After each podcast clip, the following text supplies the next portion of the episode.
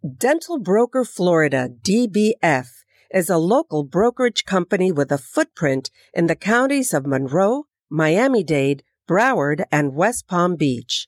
For the last 10 years, they have been helping the dental community in the endeavor of selling their practice or buying a new one.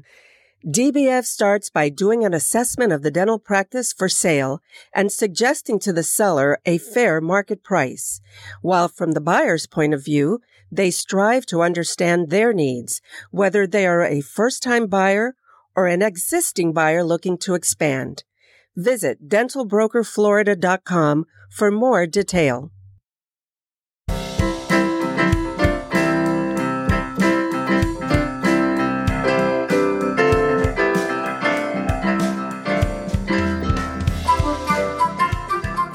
Hello, everyone, and welcome to Ain't That the Tooth, a podcast by the South Florida District Dental Association, where we take you into the lives of our members and their perspective on all kinds of topics in and out of dentistry. I'm your host, Yolanda Marrero, and today's topic covers Olympic feats. Our guest is Dr. Tara Peterson, who not only is a dentist, but a member of the USA's curling team. Welcome. It's so nice to have you here. Thanks so much for having me. I'm honored to be here. well, this is pretty exciting. I think I, I mentioned to you when I emailed you how I am fascinated by this sport. And I remember the very first time I saw it, I couldn't stop watching it. And that's curling, of course. Um, having grown up in Florida, we didn't have a lot of that type of sport here. In fact, none, if I'm not right. mistaken. And we didn't get a hockey team for forever. I think I was already an adult by the time Florida got its first hockey team, the Florida Panthers. So, and I hope I was right about that. But um, yeah, curling was just something that I couldn't stop watching. I it was that precision and the, everything that was going on to me was so interesting. So I'm curious, and maybe I shouldn't be, but how did you get started in this? Yeah, so that's a great question. Uh, curling is a very family based sport. Um, so originally, my mom is from Canada. Her dad um, was a curler up in Winnipeg, Manitoba. And when they moved down to the States, he continued to play up on the, the iron range. So I'm from Minnesota. Um, so they he curled up on the iron range, and we never really got into it um, because it was a very male dominated sport back in the day. And so he had four daughters, so they they couldn't do it. Um, there was smoking, there was drinking. You just women weren't allowed to do it, basically. so then, in about 2000, um, one of my mom's friends was playing in a league at the St. Paul Curling Club in St. Paul, Minnesota, and said to my mom, "Hey, Jay, did, didn't your dad used to curl? Like you and the whole family should come down and, and give it a try." So we did. Um, the five of us went down: mom, dad, my brother, sister, and I and I was about eight at the time, and we tried it to be honest, I didn't really like it. Um, um, my parents signed us up for the like the junior program. It was on Saturday mornings at the St. Paul Curling Club at 9 a.m. and we begrudgingly woke up every morning to go to this. And the thing that kept my sister and I coming back was the snacks at halftime. At 10 o'clock, you'd go upstairs and you'd get donut holes. That was the best part about it. totally worth it. Absolutely. So, obviously we kept at it um, and we eventually got on a team and we started traveling around minnesota and wisconsin um, on weekends for these tournaments and they're, they're called bonspiels and that's what was fun about it is you'd you'd meet some other people and they they would make these bonspiels super fun. Like one of them had a karaoke tournament um, and then there'd be little raffles and drawings and just other things that that's what got us involved. And we we got kind of good at it, so we kept it up, and here we are. so, were there also uh, boys on the team, or is this just uh, girls? So, mostly just females. Um, we would we played on like a junior girls team, and now we play on a women's team. Um, but at these tournaments, it was always co-ed. So you could play with boys. Like if one of your teammates couldn't be there, you'd play against boys. So there were there was girls and boys, and that's actually how how you get good is playing against the guys because they have kind of different skill sets. They're mm-hmm. they're bigger, so they can throw the rock harder. They can sweep harder. Um, so it it's beneficial to play against guys. Yeah. How physical is this when you're when you're playing? Because there is so much precision, and I I just have to believe that your body has to be toned and ready for this. Yeah, you're right. So again, back to back in the olden days, men just um, smoked and drank during the curling. It's it's changed a lot. I would say, kind of 2014, the Sochi Olympics is when it really turned over. One of the Canadian teams that went there, they were just big built guys, that, and they ended up winning the gold that year. And that's when curling became a little bit more serious. People thought of it more seriously than just, you know, it's just a hobby that you you drink um, and enjoy doing. But yeah, so we USA Curling, we have um, a trainer that I see about three times a week, just because that's what works with my schedule. If if I could, I could go five days a week. Um, and so we do about a two hour long workout with him. Um, that's full body. You know, like today, I was there this morning. Um, today was we did hang cleans and shoulders. So it was kind of, you know, legs and shoulders. And yesterday was chest and biceps. So just kind of targeting the different main areas. Mm-hmm.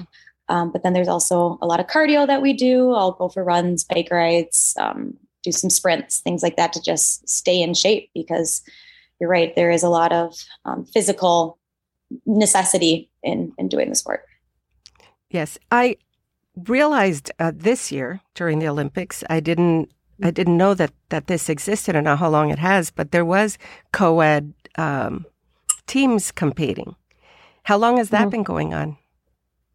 Yeah, so that was the mixed doubles, and it was one man, one female, and that's that's been going on for a while, actually. But the first time it was in the Olympics was the last one, 2018 in Pyeongchang.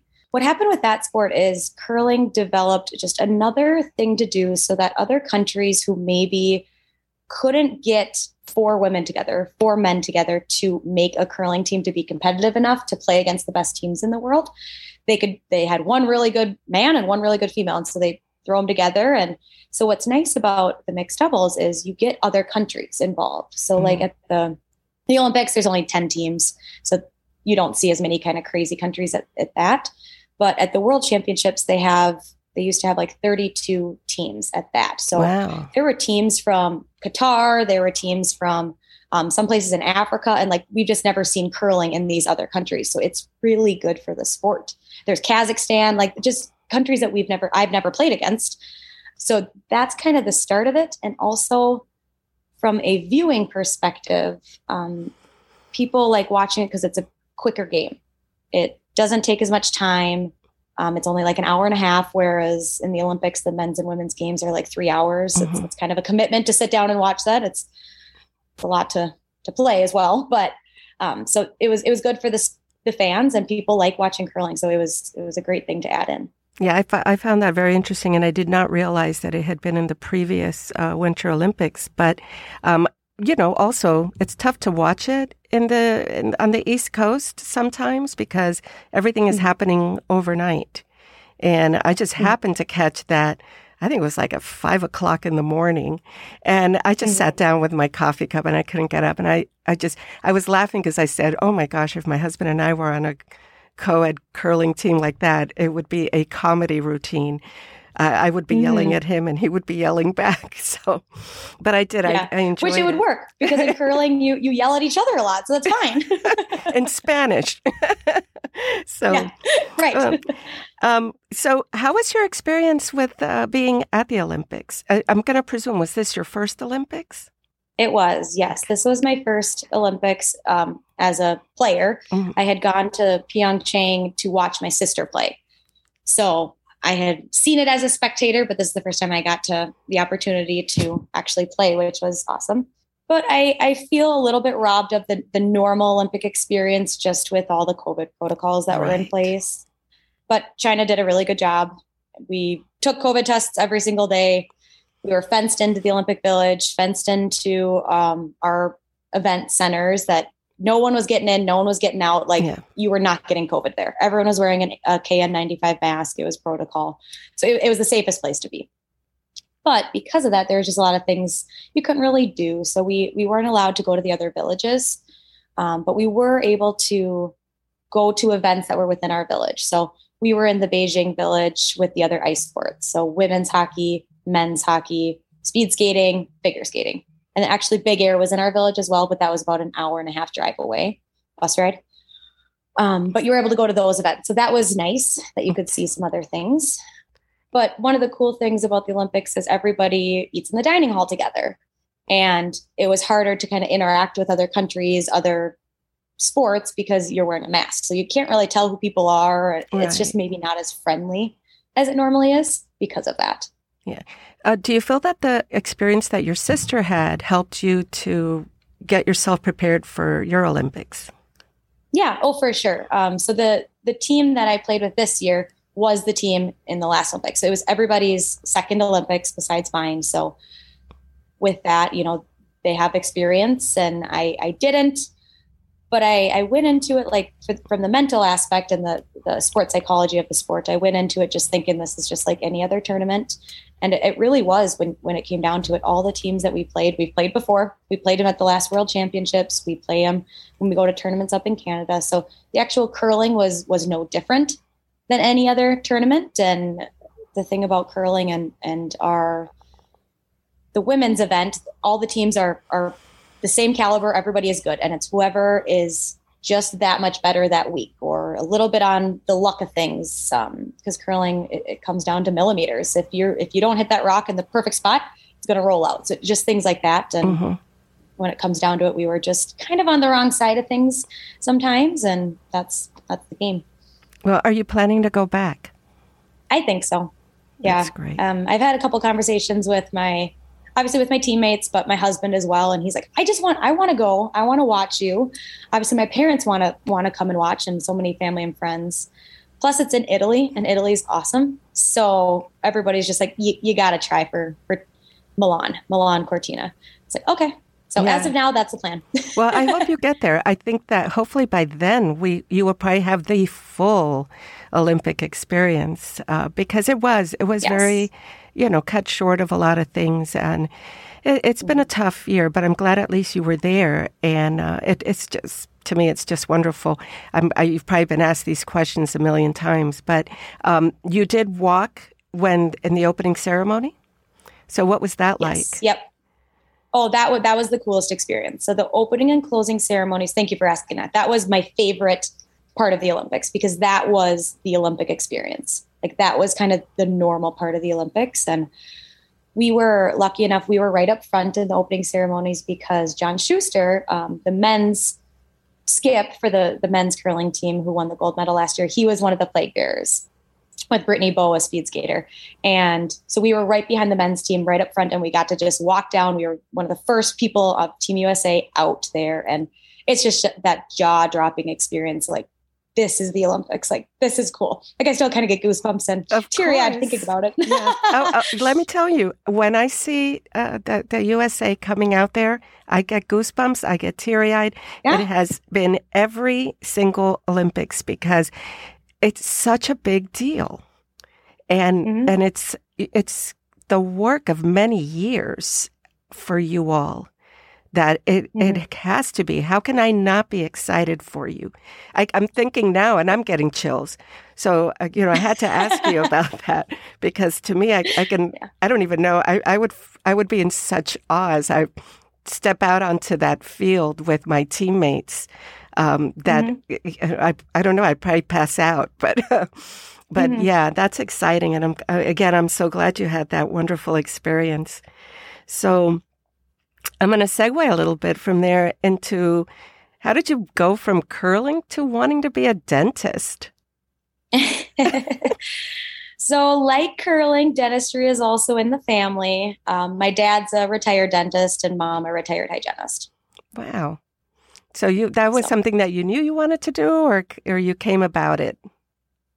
Yes and no. I obviously grew up in a dental family, and I, my siblings and I always say, mom and dad definitely brainwashed us into healthcare.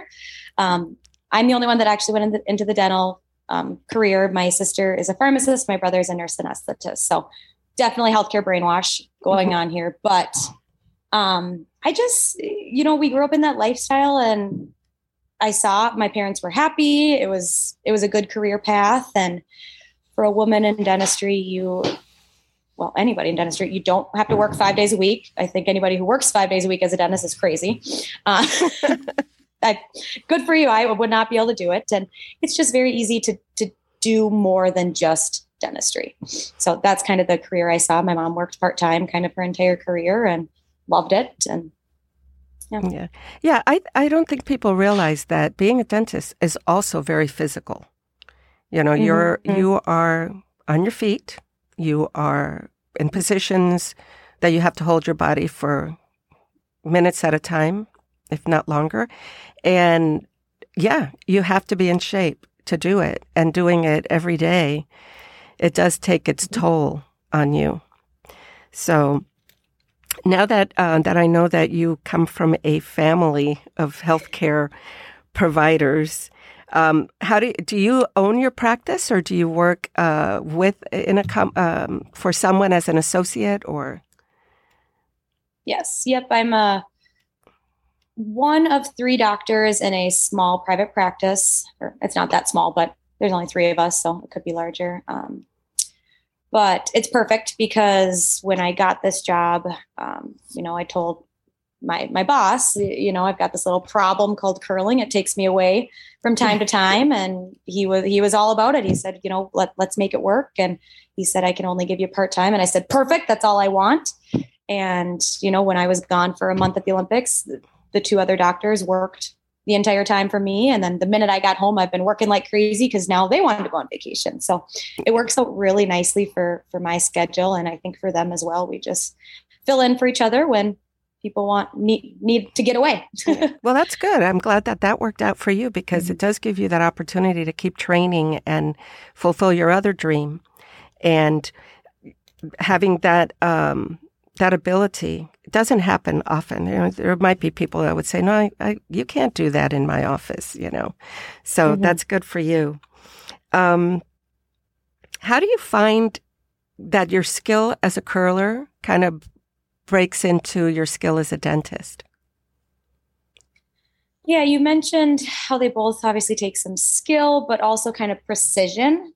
Um, so I, I, relate curling often to golf, um, like on the putting green. You need to have, you need to kind of have that feel, and I think dentistry is that way too. That especially if you're working on something that you can't see back there, if you're doing endo sometimes it's feel. You, you can't see what you're doing but you, feel it. Um, so i think that that plays a lot of part in it. Um, also like you said there dentistry is hard. It can be physically exhausting. It can be mentally exhausting. So you need to be in shape in, eh, both in the brain and in the body to to get through the day sometimes and so i think you know when i've been um, practicing dentistry, but also when I've been working on my mental game, working on my physical game for curling, they they totally overlap, and it's it makes me a better person, but it also makes me a better clinician and a better curler to have both. How do your patients see you? Do they recognize you as the Olympic curler or as as Dr. Peterson? Yeah, some of them. So I, I'm not one to walk in and be like, "Hi, I was just in the Olympics." I don't do that. However, um, my my staff do. Like they're like, "Hey, were you watching the Olympics?" And they're like, "Yeah." And they're like, "Well, you know, she was in the Olympics," and they're like, "What?" so it it is kind of funny. And then like before I left for the Olympics, there was one patient, like a 19 year old kid, and my hygienist goes, "Yeah, you know, Dr. Peterson's going to the Olympics," and this kid was kind like kind of had this confused look on his face, and he goes they have dentistry in the Olympics. like no no no no separate thing. That's funny. Well actually some dental cases could be considered olympic feats. Yeah. So right exactly. That yeah. well and then i and then i also yeah i also got that question. They're like oh that's awesome. You're going as as the dentist for team usa and i was like no no still separate. Oh, well that's an easy assumption. You know you i'm sure you do you travel with um, medical professionals as well? Or or does the, uh, so, the is this provided for you? yeah. you yeah. So the at the olympics they the olympic committee has all sorts of people we so our curling team like we traveled with a sports psych nutritionist and a physical trainer amongst some other people but those were our medical but the olympic committee they have everything but they did not have a dentist um, hmm. that the usoc brought um, tons of doctors, tons of, you know, massage therapists and chiro and, and things like that. But in the Olympic Village, and I never actually went to it, I really meant to, they did have like a medical center for other countries and they did have a dentist there. Um, and when I talked to our medical people, I said, you know, what, what do they do there?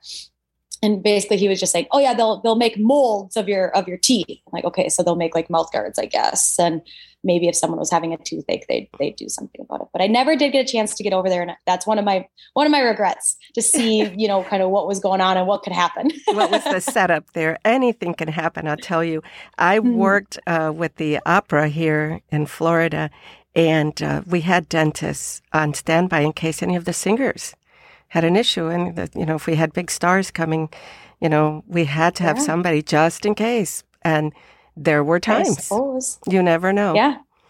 So, yeah, that's interesting. These are things that I don't think people really think about. Do you travel with a whole medical dental team? Does this provide it? And so, uh, at any time there, did you feel um, like you were like you needed medical attention, or you were all good to go? Yeah, I, I didn't have any issues. Again, the the trainer that we brought with us, he's my trainer that I see here um, when I do my workouts. So, you know, if my hamstring was tight, he'd massage it. You know, we have KT tape available to tape things up. So I, I did a bunch of work with him, but more so just stretching and massages, just because we had, you know, game after game, and you got to stay stay ready and physically yeah. fit, but never because I had an ailment or something. Well, I I find it fascinating. Again, I'm I was really happy that you were able to come on to our program. And is there anything else you want to let our our listeners know about you and as a professional and uh, professional Olympian because that is what it is, and as a, a dentist, a professional dentist? Yeah, uh, I guess one of the things that I just find pretty cool about dentistry as a profession is is like I said that you don't have to work five days a week. You can work your three days and you can have room for other hobbies or in my case a whole separate profession. And it just it works. And it like i said it makes me better at what i do i think in the office because i have something else. And so just go after your dreams and don't be afraid to maybe cut down a, a, a day at the office to pursue something else because it's good for your your mental health and your physical health and and all that and I guess if anybody, I know you guys are in Florida. So to be honest, I don't know what curling is like in Florida, but I did do a quick little Google search and supposedly there are four curling clubs in Florida. Really? Where are they? I, well, and I don't know if they're dedicated ice. Oftentimes they are in arenas on high, hockey ice and, you know, on Tuesdays they get to do the curling. So it's better than nothing, but it's not ideal. Um, but it looks like Jack. Oh, Jacksonville. I have curled in Jacksonville before. We had the the national championships in Jacksonville in like 2014, 2015 or something. Um, wow. But then, so Jacksonville, Orlando, Loggerhead near Fort Lauderdale, and Tampa Bay is what I'm seeing on the Google search. Not a single one near me. I'm all the way Where down. are you located? I'm in, the, I'm in Miami, Florida, the southernmost part of, of well, yeah, of Miami Dade County. So okay. now if I want to curl, I have to go somewhere else. They would have to have a senior citizens curling team, is what I need to find. hey, there is a senior national championships that does go on to a world championship. So that is so cool. Never too late to start. I, I, agree. I agree. That might be my second. Uh, my my daughter's always telling me that I have the second half that I have to deal with. My my new my second act is what she calls it. So I may just surprise yeah. her and say I'm going into curling. So yeah, see what she says. well, um, thank you so much for being with us, Dr. Peterson. Uh, I'm really excited for you, and uh, I'll be rooting for you in Italy. And I'll be looking for you on a box of Wheaties soon, I hope. I hope so too. That would be great. Well, thank you so much thank for having you. me on. And enjoy your probably sunny day. It's snowing here, so I'm oh, jealous actually, of your Florida we, life. We've had a lot of overcast days, and believe it or not, we're mm. going to have hot weather, like in the 80s, close to 90s. But then we're getting a cold front. We'll be back in the 50s next week.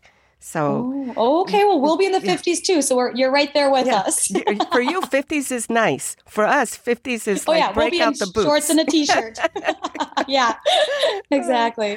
Well, Good deal. thank well, thanks so so much. All right. You have a good day, Dr. Peterson.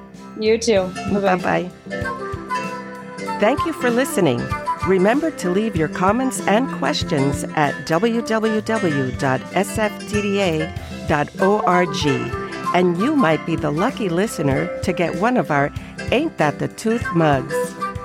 Ain't That the Tooth is produced by the South Florida District Dental Association and directed and edited by Victoria Marrero.